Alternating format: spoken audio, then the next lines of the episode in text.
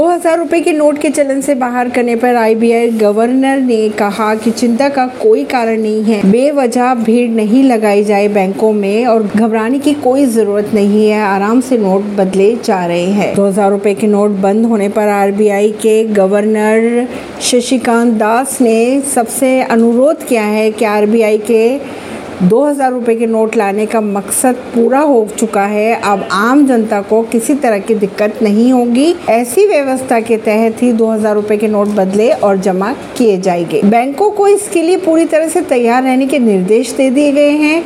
RBI governor की अगर माने तो दो हज़ार रुपये के नोट मुख्य रूप से नोटबंदी के बाद वापस लिए गए नोटों की भरपाई के लिए पेश किए गए थे। अब चूँकि बाज़ार में वैल्यू के नोटों की कोई कमी नहीं है, इसे चलन से बाहर करने का फैसला लिया गया है। ताकि दो हज़ार रुपये के नोट लीगल टेंडर बना रहेगा और 30 सितंबर तक बैंकों में आसानी से जमा और एक्सचेंज किया जा सकेगा। ऐसी खबरों को जाने के लिए जुड़े रहिए जनता से रिश्ता पॉडकास्ट से। परवीन दिल्ली से।